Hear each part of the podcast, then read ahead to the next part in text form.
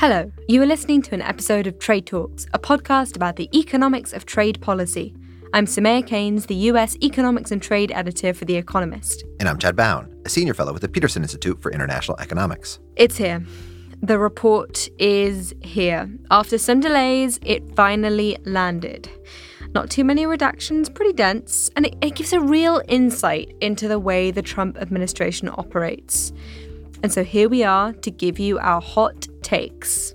Obviously, we're talking about the ITC's report on the USMCA. Sorry for the acronyms, but we're going to need to use these two quite a lot.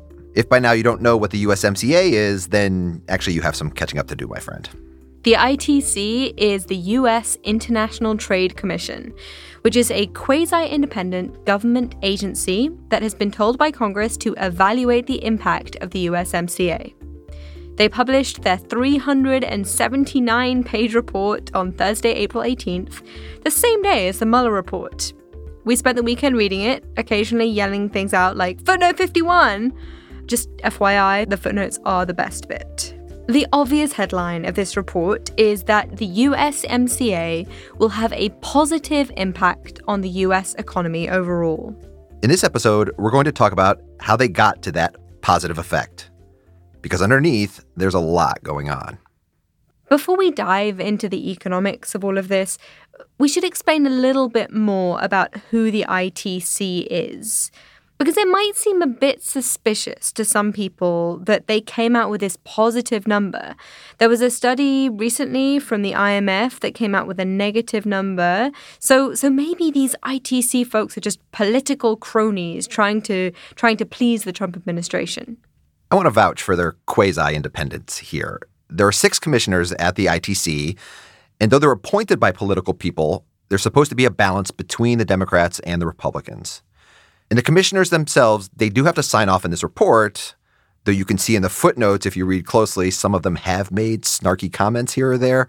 But the real analysis is actually done by a group of very well trained economists at the ITC their reputations preserved. Let's step back and go through exactly what they have been doing here. So they take the baseline of NAFTA, they assume that that trade deal is in place, and then they ask the question what is the USMCA going to do to GDP, to employment, wages, and to trade? Now, trade deals usually give people options they didn't have before. And so, in theory, they could switch to those options and be better off. But they also expose other people to competition that they didn't face before. The main method the economists use to work out the overall effect on the economy is something called a computable general equilibrium model.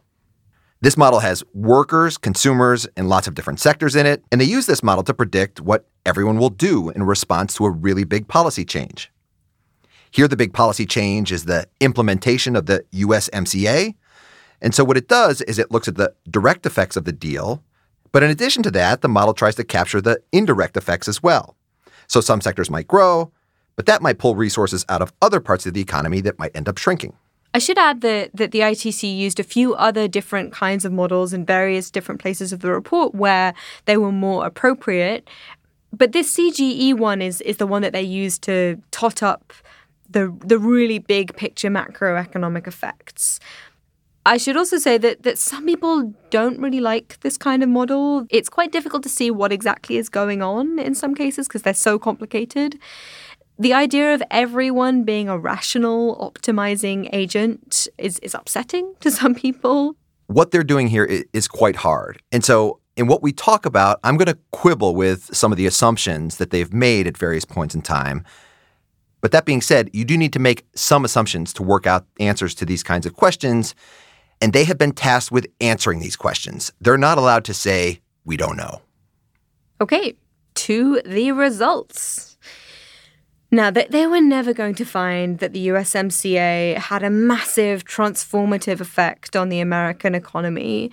Tariffs between the US, Mexico, and Canada were already pretty much zero in, in, in most sectors. There wasn't much extra traditional market access granted to, to any of the three members. That said, they, they do find this small overall positive effect of about 0.35% of GDP. And beneath that, they find some positive effects and some negative effects. So the, the gross impact is actually a bit bigger than that headline number suggests. Let's start with the positive effects. The main one is driven by the idea that the USMCA is going to reduce uncertainty. The report wants us to believe that uncertainty is a trade barrier that's been holding back imports and exports. These positive effects are very important in terms of driving the ITC's results. Without them, overall, the USMCA would have had a negative impact on the US economy. They're clearly important for this report, and there is also economic evidence that uncertainty, trade policy uncertainty, actually matters. This was episode six with Nuno Limão talking about his research with Kyle Handley.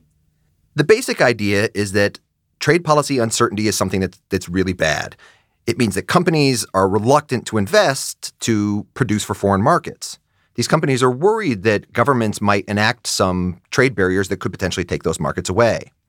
And so, what trade deals do is they el- eliminate the risk of those types of policies. They get rid of that uncertainty. Ultimately, what the ITC is going to do in this type of a study is to examine the impact of the reduction of these trade barriers. Now, the mechanics of how they actually do this are, are, a little bit techy, so bear with me for a second as I try to explain. The easiest way to think about these trade barriers is to basically just imagine them as, as tariffs or taxes.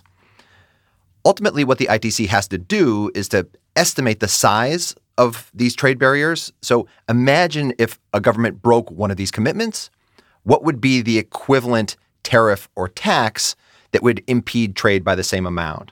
And to do so, they use something called a, a, gravity model. And this is a relatively standard thing that you use in international trade. They combine that with data on services trade. That bit's a little bit non standard. And in addition to that, they have information on services trade barriers. So they use a database that the OECD puts out called the Services Trade Restrictiveness Index.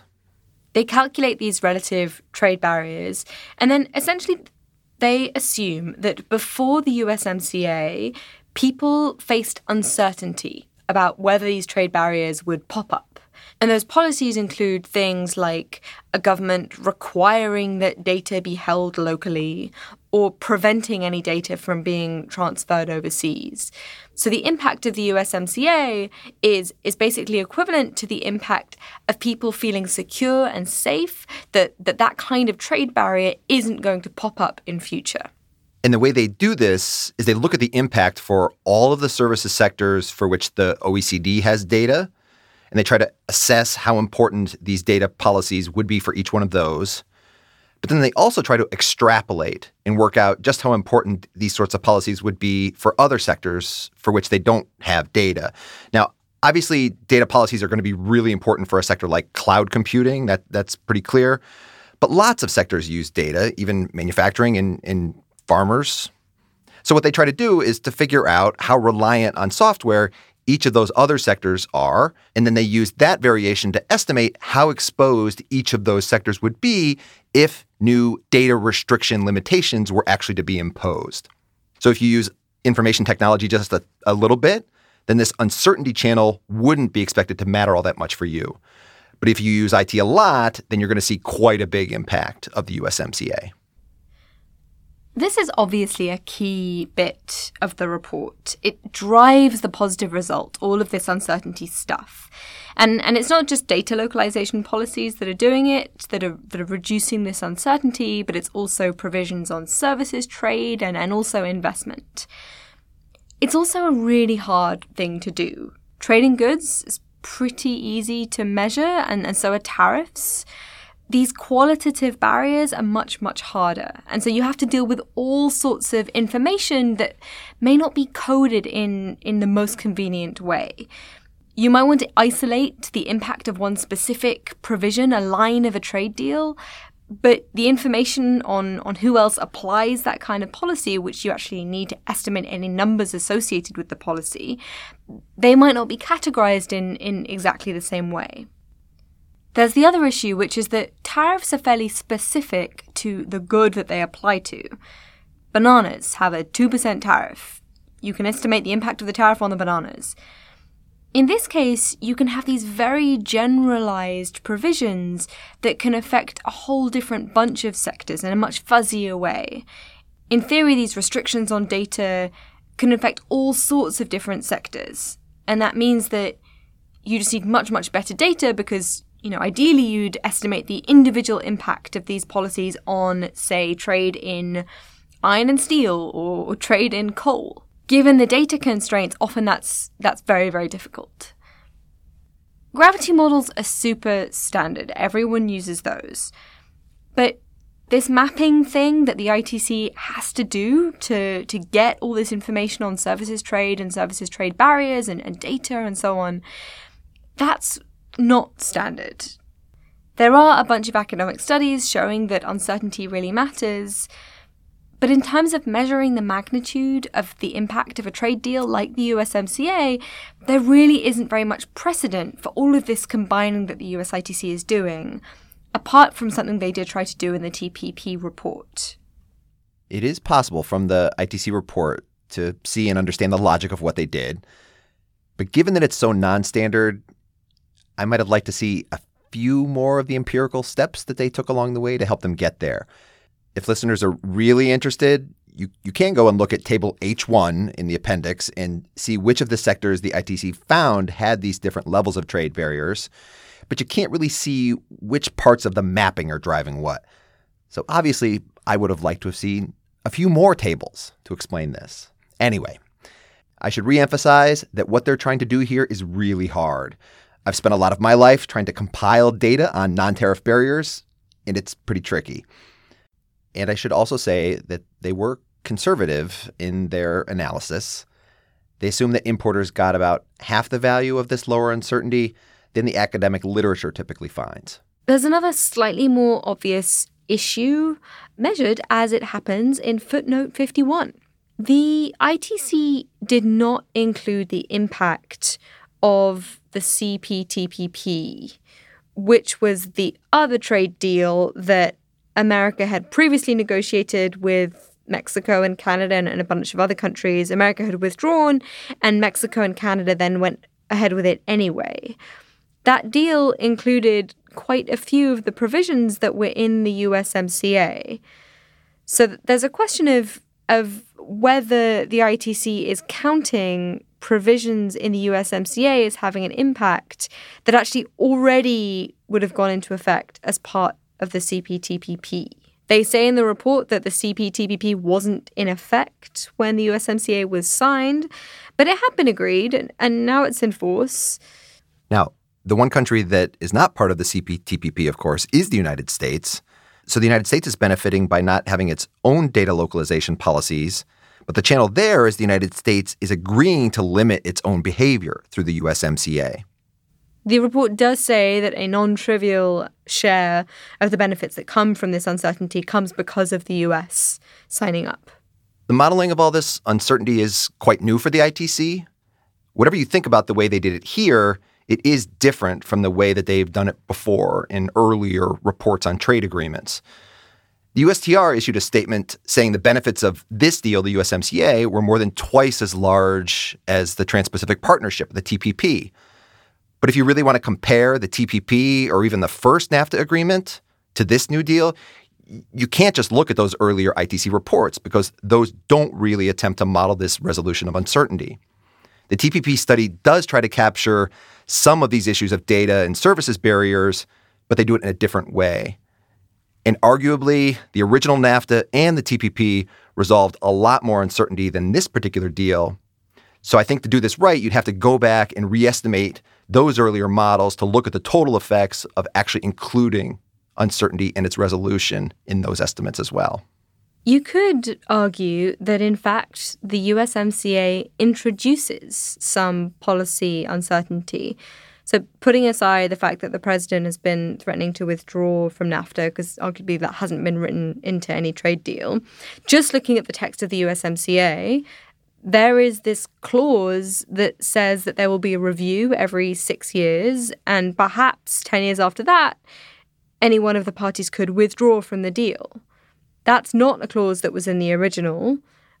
And it's also one that the USITC chose not to model as casting lots of uncertainty over the whole deal. But it's striking, given how important this resolution of uncertainty is for driving the positive numbers, that this big negative kind of uncertainty wasn't included. And, and if uncertainty was that important, then imagine the kind of damage the Trump administration did by threatening to withdraw from NAFTA. Okay, so that's the uncertainty part. Let's go on to the rest of the analysis of the deal.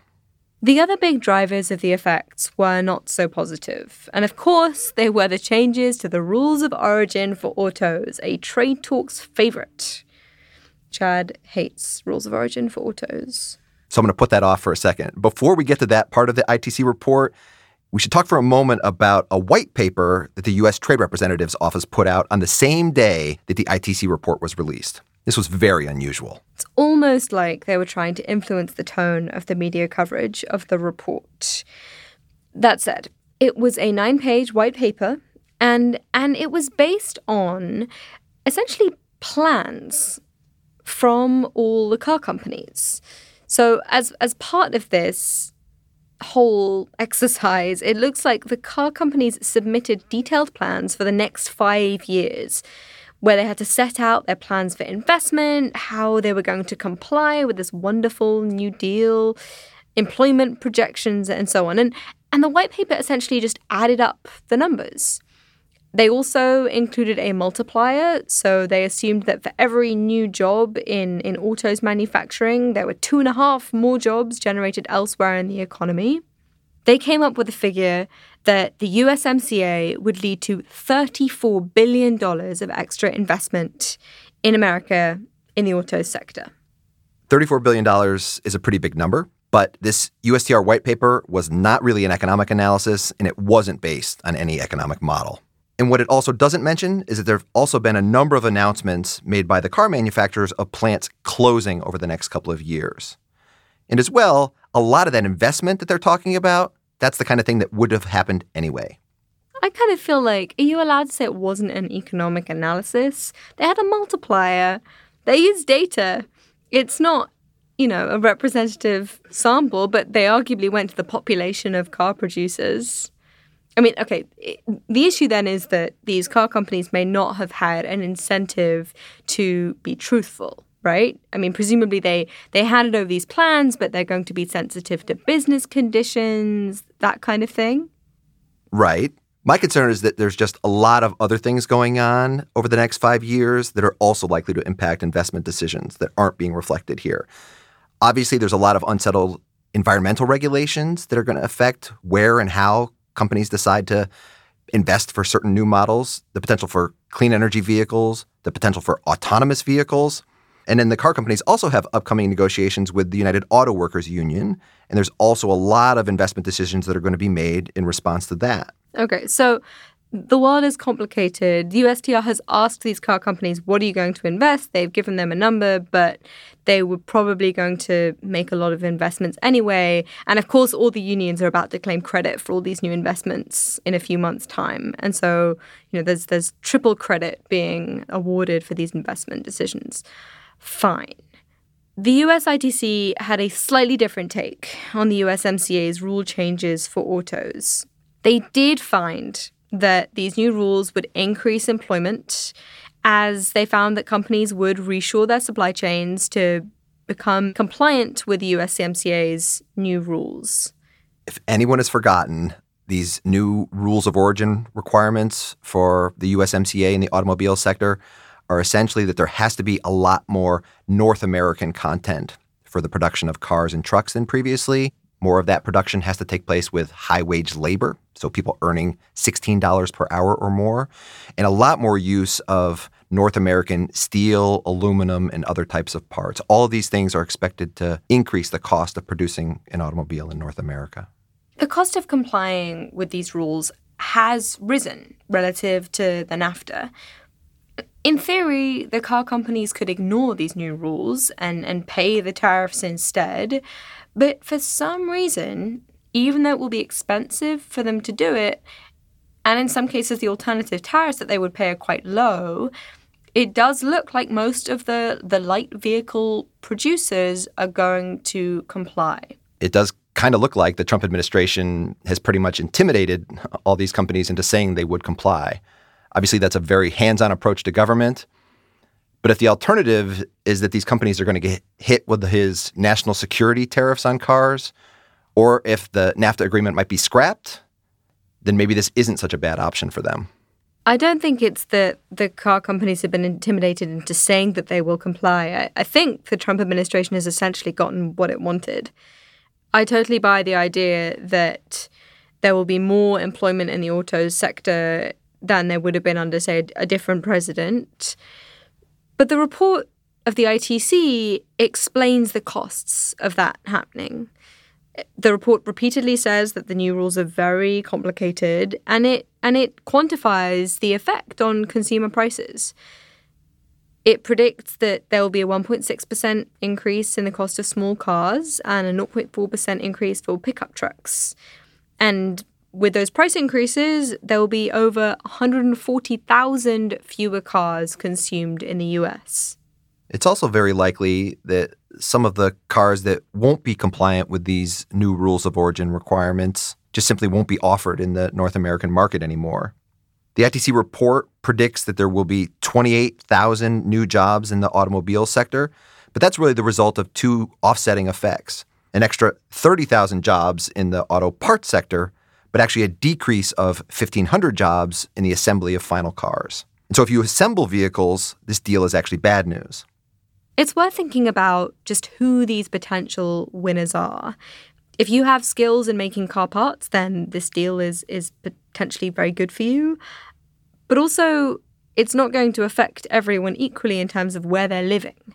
The parts suppliers often will locate very close by to the, the folks assembling the cars. There's this thing called just in time delivery. The car assemblers don't like to hold huge amounts of inventory. And so there's an advantage to being able to deliver the parts very quickly, which makes sense then for you to be close by. Big parts are also really heavy, it's a pain to transport them long distances. We know that over the past four decades or so, the, the pattern of car production has really changed. Production has actually risen in, in this geographical region called Auto Alley, which is a sort of strip down the middle of America, and it, it fell elsewhere. So, thinking about those who lost out over the past few decades from all these shuttered factories that the president is so upset about, they may not be the people winning from the USMCA reform. This point about where this economic activity is actually going to be located in, in, geography, I think, is really important. Now, unfortunately, the model that they use in this report doesn't actually analyze that issue. It doesn't say this part of the country is going to benefit, this part of the country is going to lose. That is something they could do the next time around. But they do look at some distributional impacts in this report. They find, for example, that workers in the manufacturing sector, largely driven by the automobile rules of origin, they're the ones that are going to enjoy the biggest gains coming out of this agreement, smaller gains in services and for farmers. And they also do examine distributional issues, who wins and who loses by education levels in the United States. So the ITC report is making progress by looking along these different dimensions, but there's still a ways to go and they could be doing a bit more. Chad has volunteered to write the next ITC report single handedly. Listeners will be pleased to hear. Okay, I think we should end with a kind of quick fire round detailing some of the interesting things that we both picked out in the report. And this will largely be proof that we read the thing. So, my first one is that the report considers changes to investor state dispute settlement. So, essentially, the provisions that allowed American investors in Mexico to sue the Mexican government under this trade deal, they were weakened. And the report estimates the effects of that and finds that there could be up to a 5% reduction in the stock of foreign direct investment in the affected industries. That's a, that's a fairly sizable effect. It's probably an overestimate because it's based on what happens when you introduce a new bilateral investment treaty, and that includes lots of other stuff than than was weakened in, in, in the USMCA. My favorite one was to look at the impact of all these new labor provisions in the deal, in particular, the ability to improve Mexican workers' collective bargaining position, so strengthening the ability of Mexican workers to unionize. This is something that USTR officials felt had not been covered enough in in the focus on the USMCA. It's a, it's a really positive thing that this deal had cemented. And obviously, this is a big point of contention as well for the American unions and potentially passage through Congress. What the ITC report did is to first estimate the wage premium for unionized workers in Mexico, and they found it to be about 17%. That, that's a lot. And then they look at the impact if this 17% wage increase were to spread more broadly across the Mexican economy. So they put this into the model, but increasing the wage premium actually seems to have very little, almost zero impact on the US economy. So it doesn't really seem like it's actually going to make that big of a deal for the United States. One of the fun footnote arguments that, that happened in the report is that clearly one of the commissioners disagreed with the small effect that the model found. He thought that there would be much bigger effects potentially over the long run. So I guess we'll we'll be watching. And sorry, Canadian and, and, Mexican listeners and friends, it's a little bit odd, but there's actually no reported impacts of the USMCA on the Mexican or Canadian economy. So nothing there for your GDP or distributional impacts within your countries. Looks like you'll need to do your own studies to figure that out. Yeah, I'm going to dispute the idea that it's odd. The US ITC has a kind of hint of, of what it's doing in the name of it. But Canada and Mexico are in the model. And so they could have added another appendix to just tell us all what's happening in these countries as well. 379 pages wasn't enough for you? Okay. All right, anything else? Yeah, the sugar. Okay, give me the point about sugar. Okay. I would just like to point out to listeners that it is nearly 9 p.m. on Easter Sunday. so tell me about the sugar, Chad. One important impact that the ITC does report is that Canada is going to be able to export more sugar to the United States. So the United States is opening up its tariff rate quota and allowing more sugar beets to come in from Canada. Now, this is a little bit ironic, of course, because Mexico is the country that would love to export tons and tons and tons more sugar to the United States, but it can't. Right now, it has a voluntary export restraint agreement. The United States has threatened to impose anti dumping tariffs on Mexican sugar. And so Canada gets to export a little bit more, but nothing for Mexico. Okay, final question Does any of this matter? And I am I'm sad to say that I I think the answer is probably not. I'm not sure that these reports were going to convince anyone who needed convincing. Perhaps this positive number means that people who already wanted the deal to go ahead will have something to argue with. Perhaps all those business people can use this this number that is driven by the reduction of uncertainty to end the real uncertainty, which is you know, whether the NAFTA will survive. Yeah, the, the politics of this really does seem to be somewhere else at the moment. Congressional passage of the USMCA seems a little bit dicey. The administration needs votes from Congress people, especially in agricultural states, to pass this thing. And as of now, those people are saying they won't vote for the USMCA until Canada and Mexico remove their retaliatory tariffs on U.S. exports of agriculture. And Canada and Mexico are saying they're not going to move their retaliatory tariffs until President Trump removes his tariffs on steel and aluminum. Do you really like steel and aluminium more than autos and rules of origin? I dislike them all equally at this stage. Great. That is a great note to end this episode of Trade Talks. A huge thank you to Colin Warren, our audio guy. Go back and listen to episode six with Nuno Limão to learn more about policy uncertainty and, and trade agreements, as well as episode 21 on the economic geography of the automobile industry in North America. Follow us on Twitter. I'm at Soumaya Keynes. And I'm at Chad Bown. And we're on at trade underscore underscore talks. That's not one but two underscores, at trade underscore underscore talks. Because when it comes to CGE studies of the USMCA, two is better than one. And sorry to all those great economists at the International Monetary Fund who did this other CGE study that unfortunately we didn't have time to talk about. But thank you that yours were so much shorter. I didn't get. Do you want them to do more? More analysis and have a longer report? You're just very difficult to please.